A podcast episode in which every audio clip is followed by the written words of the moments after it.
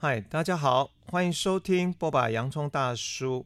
之前我们在节目曾经邀请欢喜园生命教育学习中心创办人郭怀慈老师来跟大家分享两个很棒的身心灵途径，一个是家族系统排列，另外一个是音乐舒压冥想。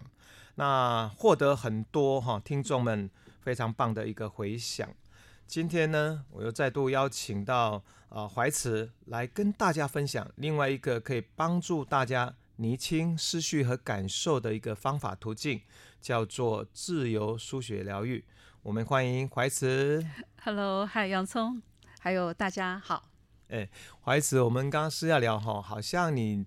刚从最近呃刚从大理回来嘛哈，嗯、好像在带一个还我听起来还蛮好玩的一个活动，可不可以简单跟大家介绍你这一次七八月到大理的一个行程，大概做些什么？呃，只要状态许可，我大概一年至少会办两次，叫一个家庭营。家庭营、嗯、哦，嗯，我一年。一般来说，只要时间许可，我一年会开至少两次这样的家庭营。嗯，因为我自己一直想做的事情就是关于家庭的教育或者家庭的疗愈。嗯哼，那或者当然专有名词叫家族的治疗。那家族治疗有我自己，当然大家已经知道，上次在这边跟大家分享过家族系统排列的治疗法。嗯，那家族系统排列治疗法，它可以是一对一的现场，那也可以是一对一的线上。那当然也可以是一个团体课程，嗯，可是我觉得里面还有一个很重要元素，也是我每年会想要去完成的事情，就是邀请大家带着你的家人一起来，嗯，所以这个家庭就是呃是一个家庭为单位，呃，那当然有的人就是爸爸妈妈、孩子，一个孩子、两个或三个孩子，嗯，那有的就是比如说单亲家庭，就是妈妈带着孩子出现。都是有可能，但它就是一个家庭为单位，一起共同出现在这个场域。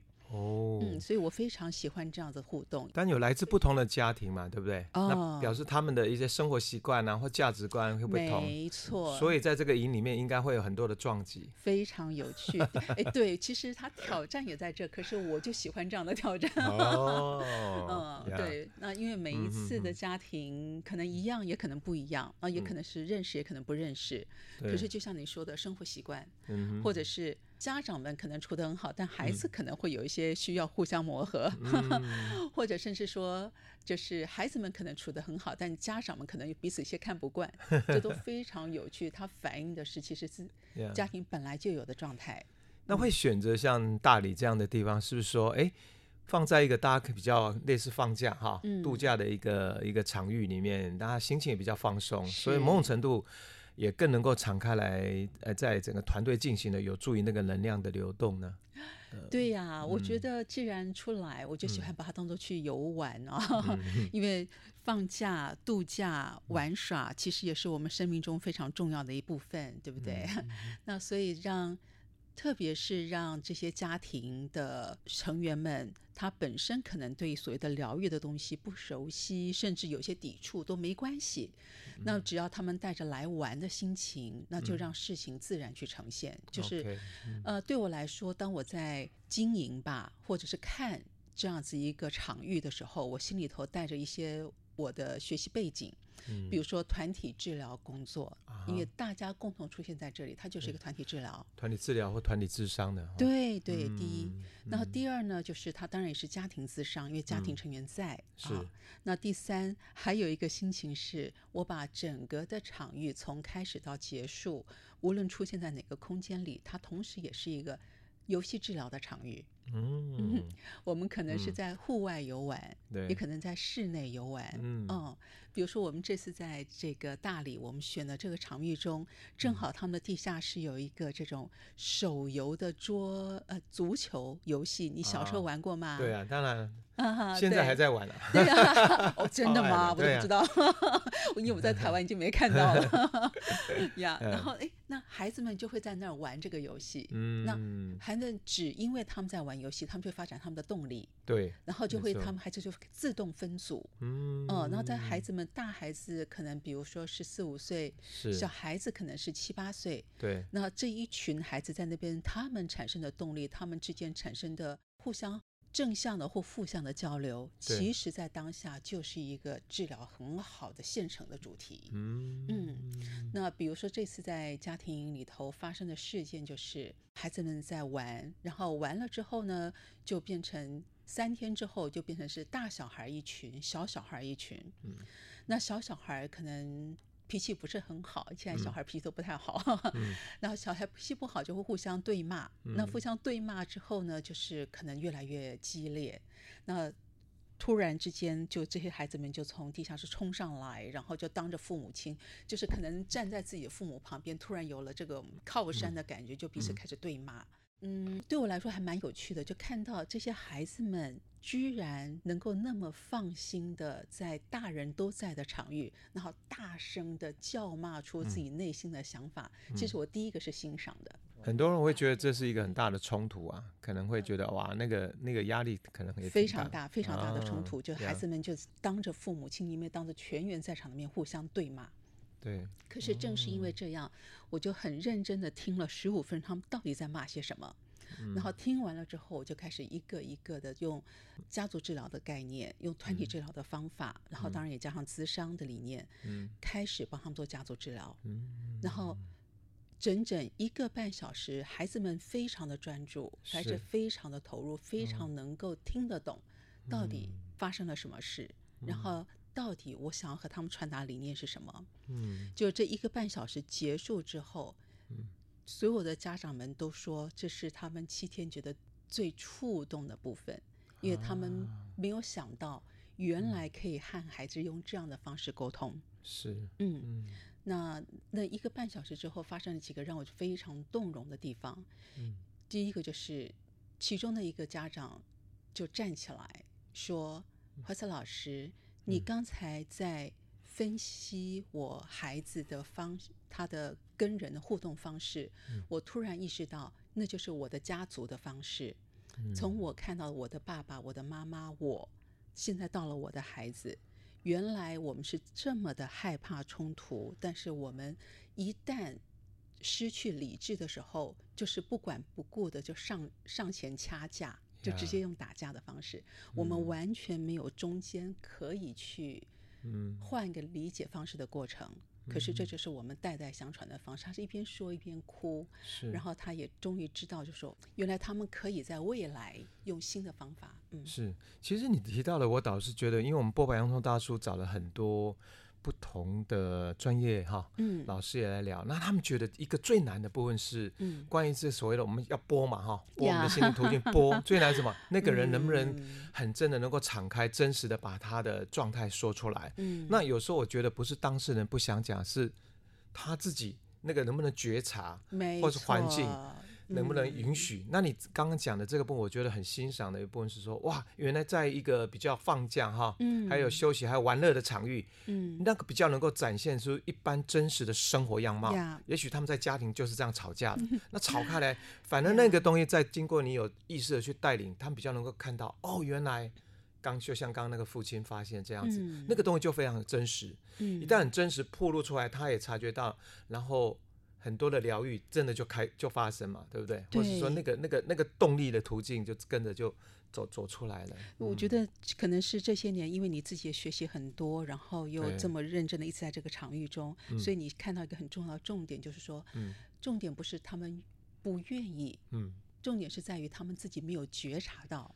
没错，嗯，然后那为什么对我来说，只要呃许可，我就尽可能的一年至少办两次，是，然后只有在这样子的生活的场域中，嗯、我们才呈现出自己最平时的状态，嗯，然后那我是作为一个治疗者的角色吧，嗯、去看到这些状态，嗯、然后帮他们把它读出来，嗯，我觉得在做的这个工作。呃，所以我，我我听怀慈这样讲，我觉得，哎，这样还蛮好玩的，而且大理也是我喜欢的地方，所以我已经私下承诺怀慈，我可能会在明年的啊，他的这个七月份哈，七八月份可能对我去当他的客座这个讲师吗？是是是，然后可能带领大家音乐啊，还有苏菲旋转、快乐细胞。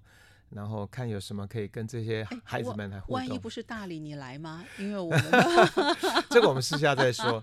哎，我们赶快回到正题哈。不过我觉得剥吧洋葱，听你刚刚讲前面这个故事，其实我我觉得哎，做一个非常好的开场。其实我们所有的这个途径，这个这个节目本来就要带大家能够深入发掘自己。嗯、那你刚刚讲的那故事，其实我想很多人听到这里应该也有一些触动啦。那我们今天要介绍这个方法，其实我已经听了好长一阵子。因为怀慈之前在讲说，哦，他除了带加牌，还有带音乐舒压冥想，其实还有一个很重要途径在带领哦，就是叫自由书写。那要不要简单的跟大家讲什么是自由书写？呃，自由书写是我一个我自己非常受益的工作方法。就是当我在碰到我自己的困难点的时候，嗯、我发现它是一个。最简单，然后随时随地坐下来就可以启动的事情，哦、所以他帮了我很多。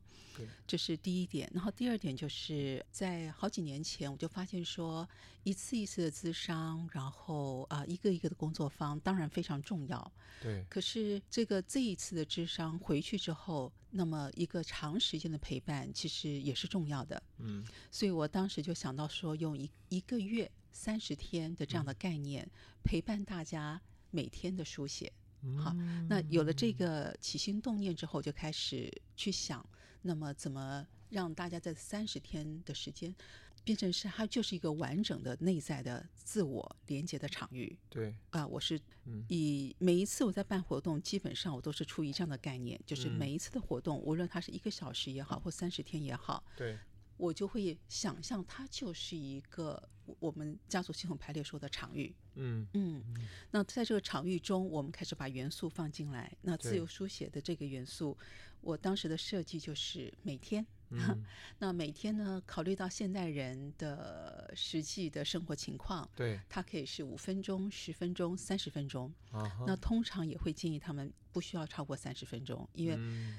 三十分钟之后写出来的东西比较就是自己的意识脑在发表了。对。那三十分钟之内，哈，嗯、就他就可以随机的、无意识的想说什么就可以说什么。哎、嗯，那我就会很好奇说，那平常有些人他已经有写日记啊，或者他就会记东西。嗯。那这个又跟自由书写，你所谓的这个，如果把它当做是一个方法，嗯，它的最大不同又是什么呢？对我来说，我看到的这些年的最大的不同是。你的日记通常你不太会和别人分享，啊哈，嗯，嗯，那在这个团体当中，因为它是一个团体课程，是在这个团体课程当中，无论是十个人、二十个人、三十个人，无论是多少人，那么我们就有一个线上的群组，对，那大家每天把自己写的东西就会放在这个群组里，嗯，那当然，它既然是一个有疗愈背景的场域，所以就要求保密就变得非常重要啊，哦，这是一定要的，是，这是彼此的承诺。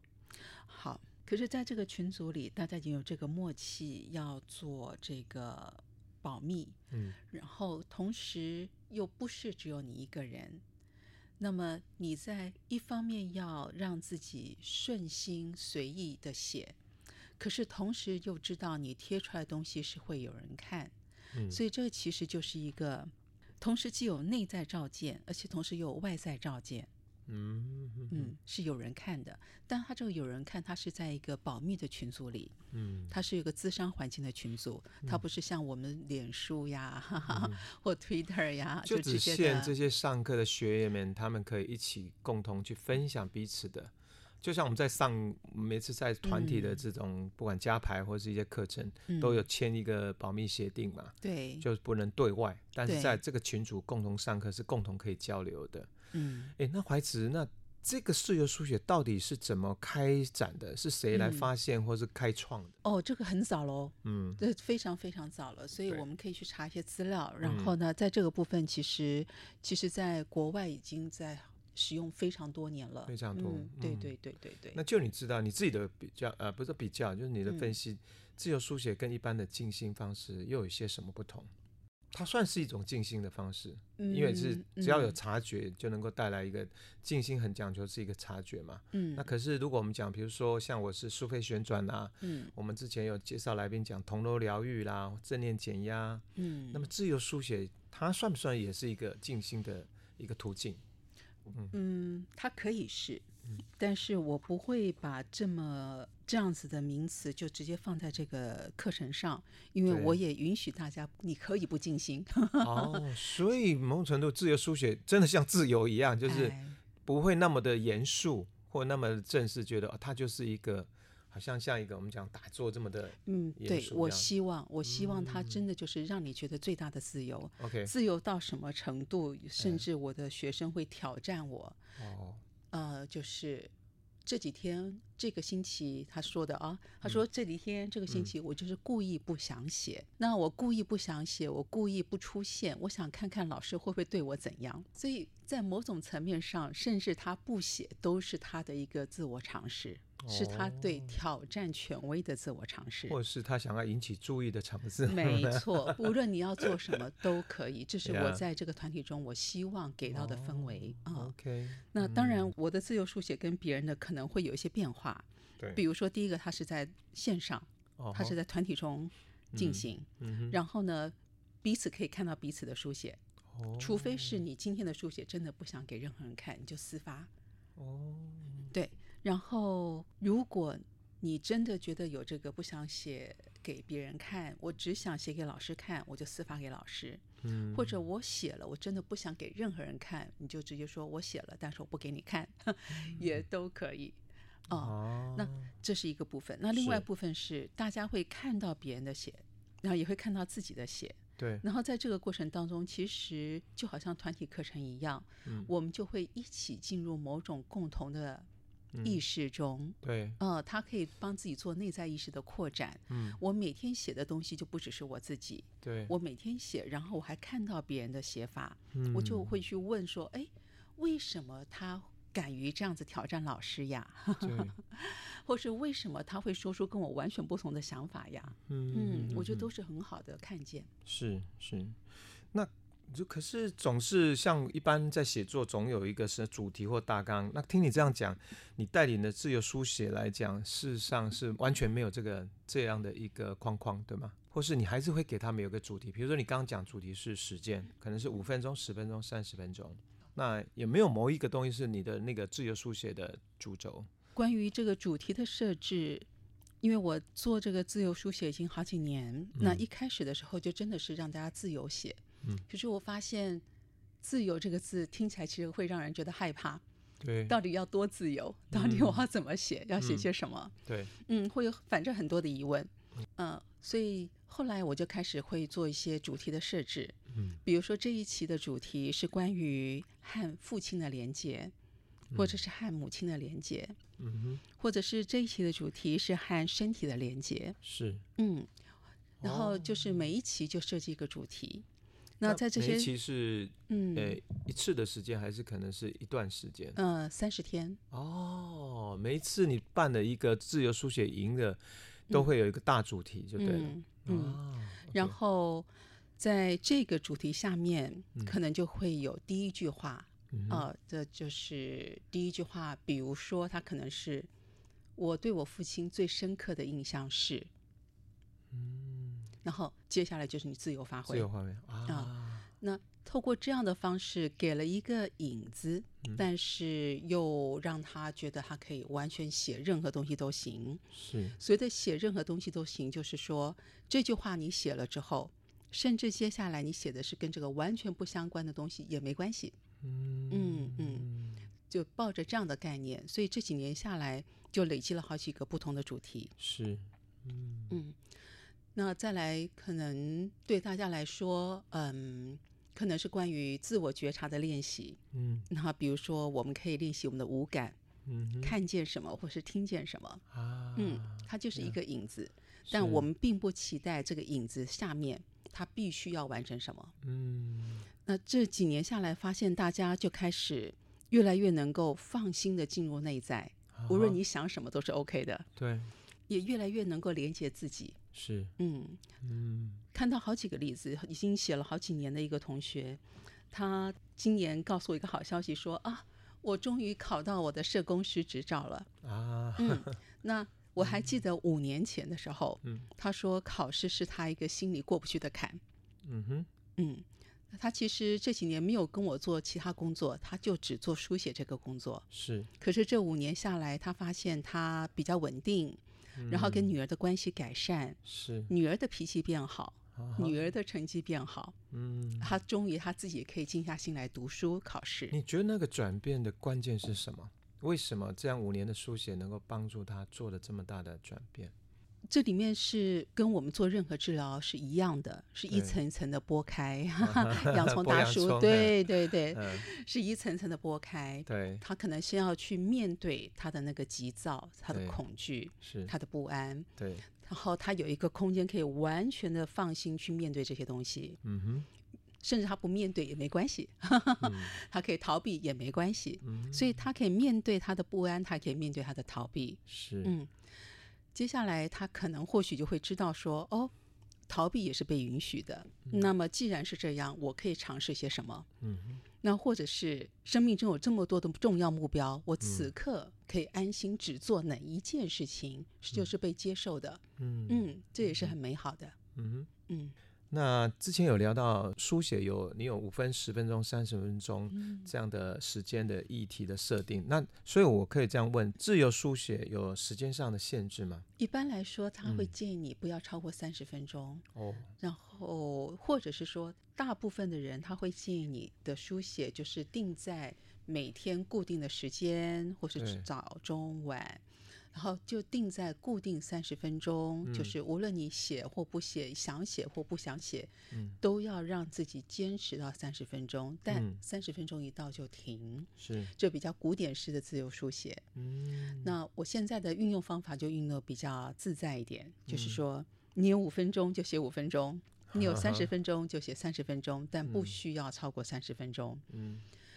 同时，我也不再去鼓励大家说你一定一定要早或中或晚。嗯，大家只要抓到你平常可能甚至在搭车的时候，在那搭捷运的时候，嗯，你要写都可以。嗯哼，透过这样的方式，让现代人可能会觉得更自在一点来参与。是，嗯，那很多有学员有跟你反映说，他们真的没办法心没办法静下来。那以至于没办法动笔好了哈。那通常有没有什么其他方式可以帮助他们这个部分来开再开始进行自由书写？这确实是一个问题。嗯，这几年通常我会做的事情就是告诉他说：“你有权利休息。Yeah. 如果你今天想休息，你就让自己休息。可是你可以在脑袋里去过一下我们今天的主题。”嗯哼。比如说，今天的主题是对父亲印象最深刻的事情，对吧？对，嗯，那你今天就是提不起劲或没有时间写，嗯，但至少这个事情在你脑袋在放在那儿了，是它已经进来了，嗯，然后在心里头过一过。对，这几年执行下来的经验发现，我的时间可能是设定在三十天，嗯，可是三十天之后，突然他那个劲就来了。他就开始写了，哦、嗯，他可能是跟着这个主题写，他可能就真的就是自由书写，哦、他可能就是你看到他的内容，比如说我们结束的上一期三十天，嗯、可是到现在已经两个星期过去了，还有人在写，嗯，可是，在那三十天情形当中，他并没有天天写，嗯，那现在写的内容可能就是啊，我在工作中我遇到了谁谁谁，然后我发现了什么什么，我看到了什么什么，就真的就是日记。啊只是他把他的今天的日记放在这个群组中。对。那我看到这些现象，我发现有一些人他可能就是不想要根据你的设置来做事。是。我就是想要根据我的设置、我的时间、我的方法。嗯哼。嗯，他就不断的想要去冲破他想象中的界限。嗯哼。这也是一个问题，也是现代人一个很大的问题。什么是界限？包含人跟人的界限，包含我一天的生活作息，其实有很多的界限。我是不是有意识到我怎么看，我怎么去面对？嗯，我觉得这是一个问题。不过在这里，我并没有想要把它就做成就是一个，嗯，不断的告诉他说：“哎，你现在可能是这些问题哦，你现在可能是什么？”我没有想要做这件事。嗯嗯，他们无论做什么 都是可以的。那我们如果聊到这里说，呃，一般人他们想要说，哎，这个方法不错，他们要开始来进行自由书写啊，就他们自己哦。那有没有什么怀慈有没有什么建议大家要注意的？其实我非常鼓励大家，你在家里头就可以开始这个自由书写。嗯，至少我自己也是这样子开始的。嗯，当时也是一个老师鼓励我说，哎，你可以在家每天自由书写。是。那你也是在家自己执行，所以就会用比较古典的方式来执行。嗯、比如说，尽可能是每天固定的一个时间，嗯、早餐前或早餐后，或者是晚上睡觉前都可以找一个适合你的时间。嗯、然后第一，第二呢，就是时间上就设定在三十分钟。嗯、呃，我一旦下笔写，无论我写得出来写不出来，但我就让我自己待在这个书写的状态里，嗯，不要停，就是一直写，一直写，一直写。什么叫一直写呢？比如说我自己曾经碰到我的这个，嗯。撞墙期的时候，我就会写，我写不出来，我写不出来，我写不出来，我不知道我在想什么，我没有在想通，我没有在想什么，我就在这个状态里，我就把我的这个状态写出来。啊，其实，在我学习这个自己开始自由书写的过程当中，我并没有去太想太多，但回头看这个过程，其实就是一个自我觉察的过程。是一方面，我把我内在所有的念头在那个当下。去觉察到它，看到它变成文字，嗯，但同时我也觉察到我自己的状态。我现在状态就是没有念头，我现在状态就是抗拒不想写。我也能够觉察到，然后同样的变成文字，变成是可被观察的状态。啊，嗯，所以这是我后面的觉察。是，所以我们现在回过头来，就是自由书写，它还是有一个根基，或者有一个很重要，就是关于。观察，这个观察一个是自我观察，嗯、另外一个，因为你如果建立一个团体的动力了哈、嗯，好像也可以，他人也可以像一面镜子来映照自己的一些状态，对不对？对，帮助这个人哦，哇，原来我是这样子，或者在别人看到的，或者从看别人书写的，然后就有一些学习跟对、嗯、对应这样子。嗯，讲到这个就看到一个有一个也是很多年，大概有七八年的一个老同学，嗯。他在最近写出了一段文字，我还蛮感动的。Uh-huh. 他最近写的事情是：嗯，这些年来，我就发现我一直在抱怨，是，任何时候都可以是我的抱怨的主题、抱怨的状态。嗯，同时，即使是在这个书写营里头，我也在抱怨。嗯，我看着别人的书写，我心里头其实在评判说：他怎么连这个都不会？他怎么连这个都不懂？他突然 意识到这一点。Yeah. 嗯，他意识到说，哦，原来我是在这个状态里。那你你就像你刚刚分享的，其实觉察是一切的开始。嗯、是对。当他一旦觉察到这一点，他下次再抱怨的时候，他可能就有时间停下来问问自己，嗯、哦，那我要继续这样吗？嗯嗯。那可能今天我忍不住，我还是继续抱怨，嗯、但至少还有一个新的可能性、新的契机进来了。嗯嗯。嗯好，我们聊到这里，当然就会来聊说，其实现在对孩子一年里面大概应该有好有固定的会安排这个自由书写营嘛？那大概一年大概会开几次课？那在最近的会在什么时候会有这个自由书写营？那跟大家简单来介绍一下。我自己的习惯是一年会有四次的自由书写，哇，那么多哦？对呀、啊，一次一个月。Yeah. 因为我当时开这个自由书写线上式的自由书写的时候的初衷，就是想要陪着大家去经验我们的每一天。是，因为事实上我学了再多，最终还是要回到我的日常生活中去去观察、嗯、去执行或者去感受嗯。嗯，所以一年会有四次，一次一个月。但是同时这中间顺便说一下，同时会里面有另外的四次，嗯、也是。呃，线上的课程叫做音乐的静心，啊、然后音乐静心，但是它同时也包含了读书或者是读诗的部分。嗯、那这个课程就是一次有两周，嗯、所以相当于一年下来，如果你的时间许可，我们就可以比较一个长期的陪伴。哇，嗯，所以这样已经建立下来，变成说好像在一年四个月的时间，而且甚至有可能学员是不是他都每一期他都参加？哦，对，他到变到到后来是不是变成一个好像有点算是固定的团体嘛？团体共同的一个成长团体。对，嗯，对对。其实在这段时间当中，这些年下来，发现就是有一群同学就自动的，嗯，就在这了。嗯，然后大家彼此可能在线下是见不到的，可是在线上其实是非常心里头是非常能够互相理解的。是，嗯。因为我知道你自己像加牌啊，还有包括音明想，其实有好多的带领智商跟团体的方法。我还是比较回过来讲，为什么会这个自由书写会让你愿意一年播四个月的时间？然后就我知道哈，他的那个其实这个酬劳并不是很高，可是你还是热衷或热情的来带这个团体。你在这个自由书写这样的一个团队带领，看到什么样的，不管是他们的成长，或看到什么样的一个效效果，会让你觉得。呃，非常不管叫成就非常的，或是很有那种回馈，会让你觉得非常棒，以至于说你会持续的这样做下去呢？嗯，应该是我看到这些同学们，他们那么认真的在自己的生活中，在这个工作中，想要去问问我是谁这件事，让我很感动。嗯，嗯，又不是每一个人有这样的机会去做一对一的咨商，或是去每一次都去上各种的工作坊。对。可是他会愿意在他的生命当中，这一年当中用。至少四个月的时间来和大家相处跟互动，嗯、那我觉得这个部分是感动到我。嗯嗯，那同时也看到，也看到他们的变化。这种变化可能不是在一个月中看到的，嗯、可能是一年或两年看到的。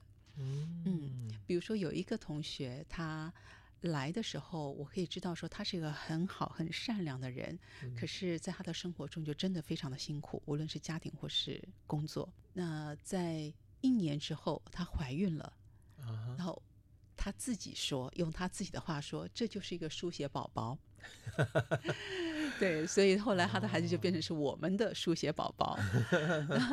因为她自己看到，就是以她原来面对生活的那个心情，虽然他是一个善良的人，是但是他面对这样的挑战，心情是苦恼的，是愤怒的。嗯、是。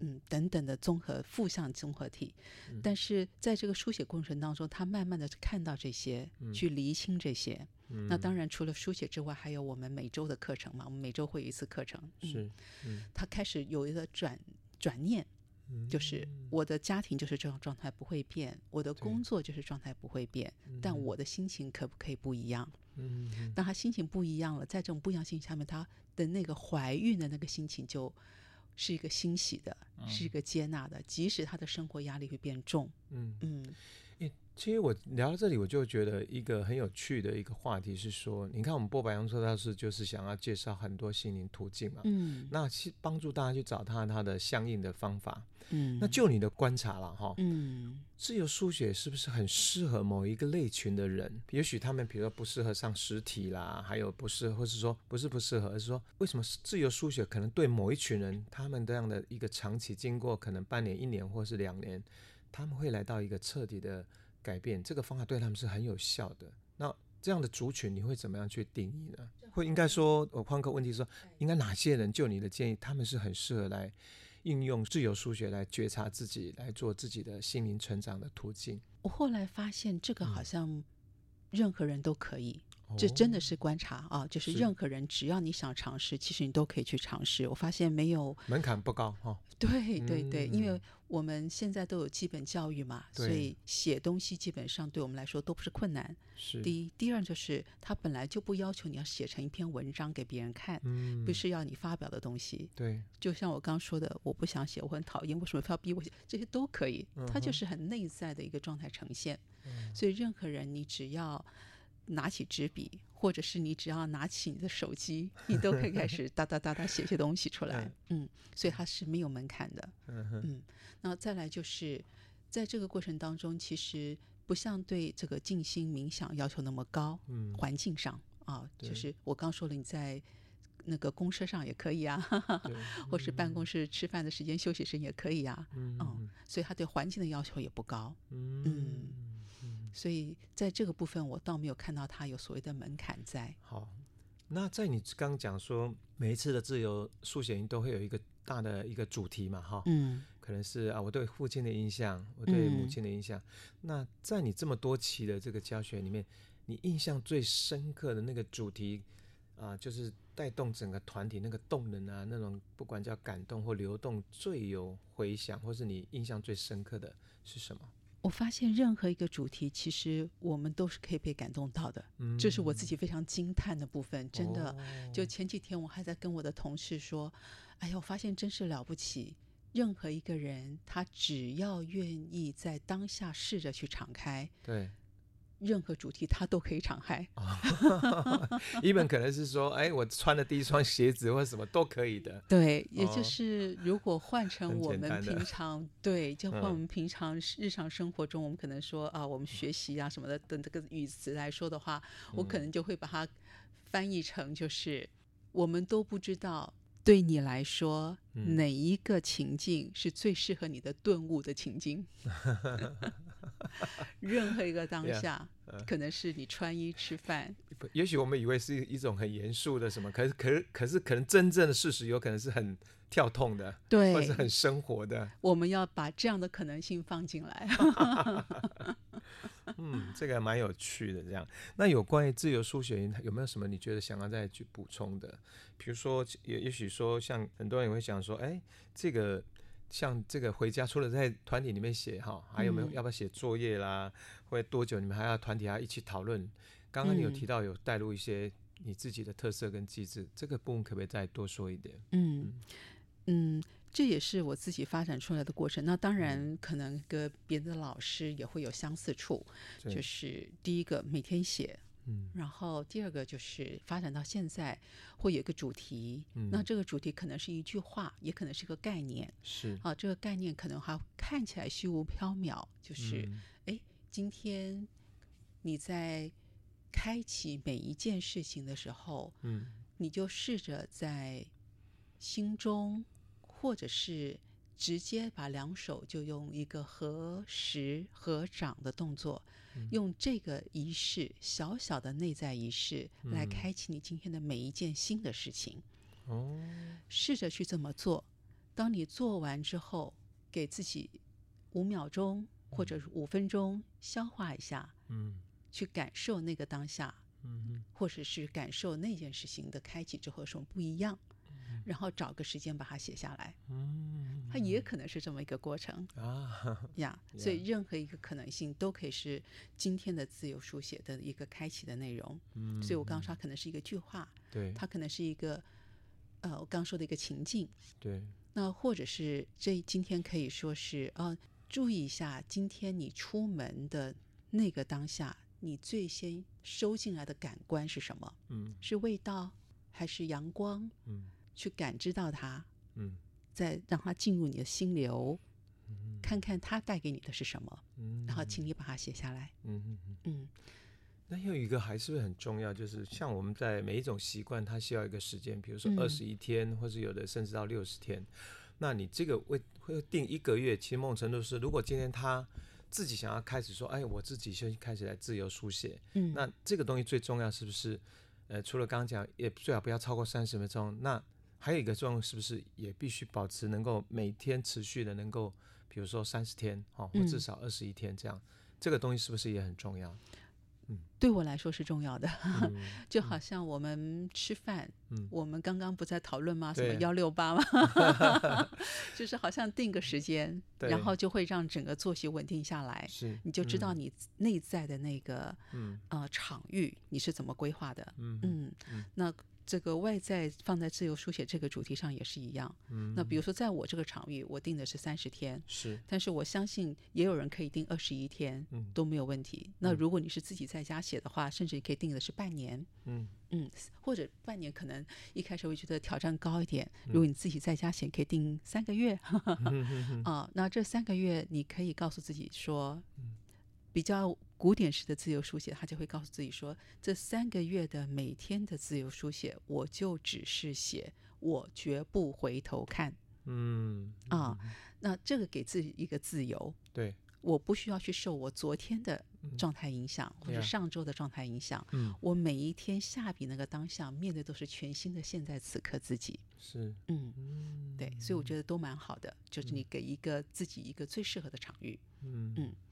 这是第一部分，然后第二部分呢，在我的这个工作场域当中，我会因为我说我想要做的是陪伴，所以我就会每周有大概两个小时的线上课。那这两小上线上课其实就是像家人一样，嗯，那大家彼此问候这周如何，状态如何，嗯，然后有问题的同学，我们就可以做回复。嗯哦，这有就是我刚刚说的答疑的过程。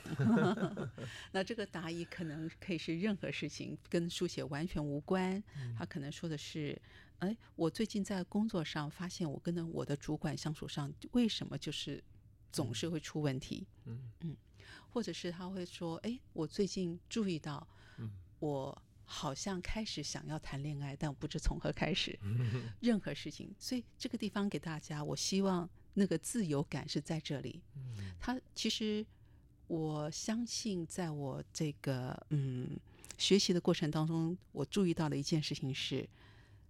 所谓的无限的自由，反而给人不知所措的感觉。嗯，嗯啊，这叫边界。嗯啊，那所以有一定的边界之后，在这个边界当中，要让你觉得感受到自由，那反而是一个心里头的突破跟成长的过程。嗯嗯，好，怀慈，我们聊了蛮多了啦。哈。那我们呃每一集都有个身心灵小学堂嘛，就希望教大家一些方法，然后可以有一些练习。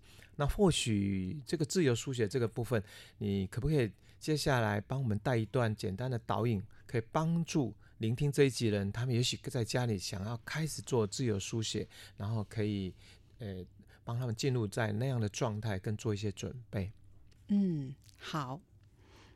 呃，就像洋葱说的，就这一段的准备是针对你想要试着在家自己开启的这些听众朋友们。嗯，好，我们一起来进入这个状态。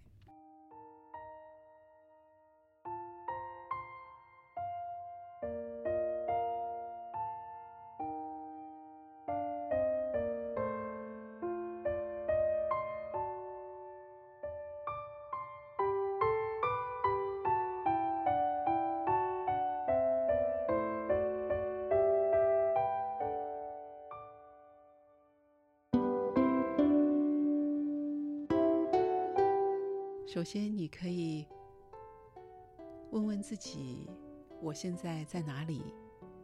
你可能看到了周围的情境，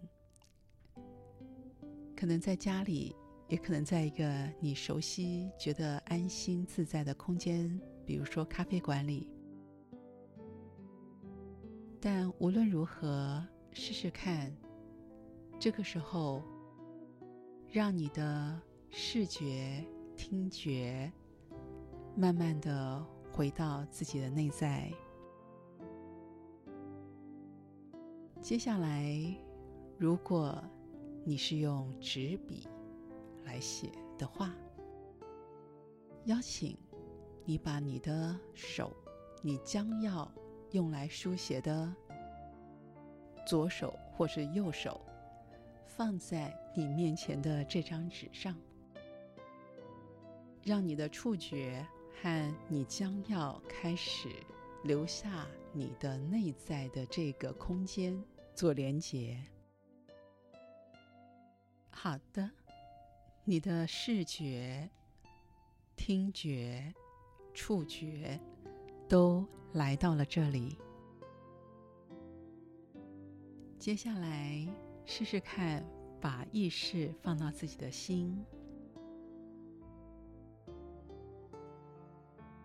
感觉从你的心中好像有一个空间被撑开来、拓展开来，就好像是从你心里头的一个小点点，它变成了一个打开来的气球。这个气球慢慢的越撑越大。一直到把你整个人都包覆在里面，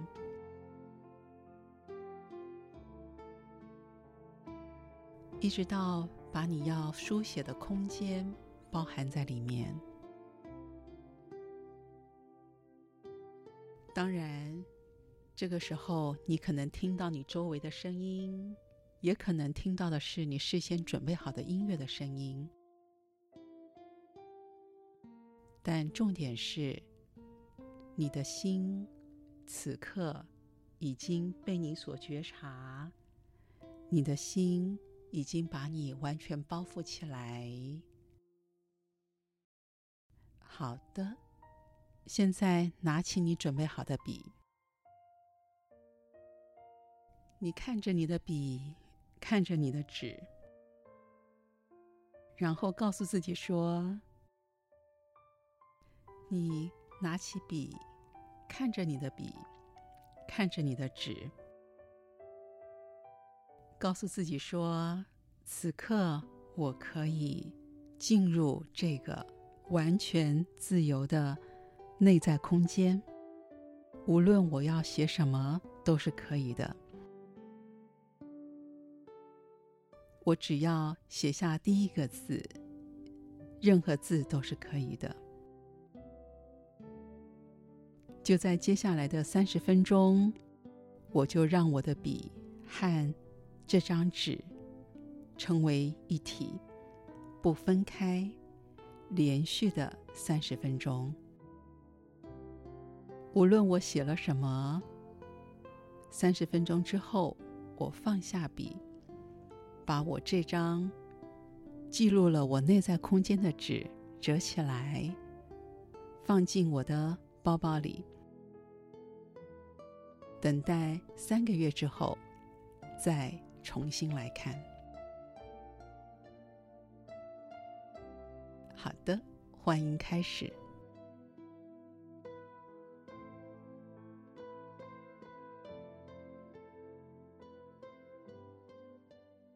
哇，刚刚怀慈带的大家哈，然后他还用了很多的意象啊，包括我觉得最有感觉就是气球，好像你都整个充满，好像我感觉到我整个人好像整个空间变得好大。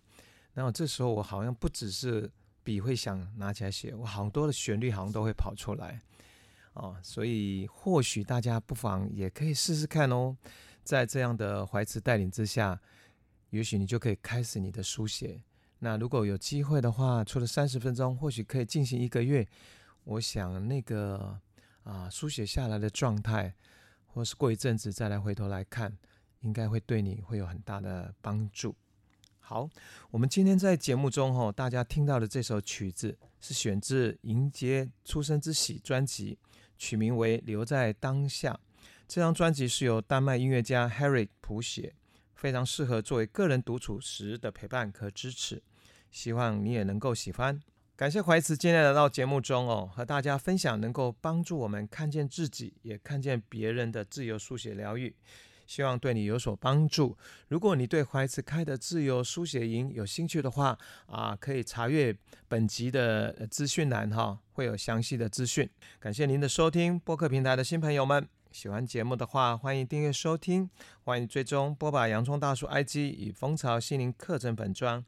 我们下次见喽，拜拜，拜拜，谢谢谢谢谢谢大家，谢谢洋葱大叔。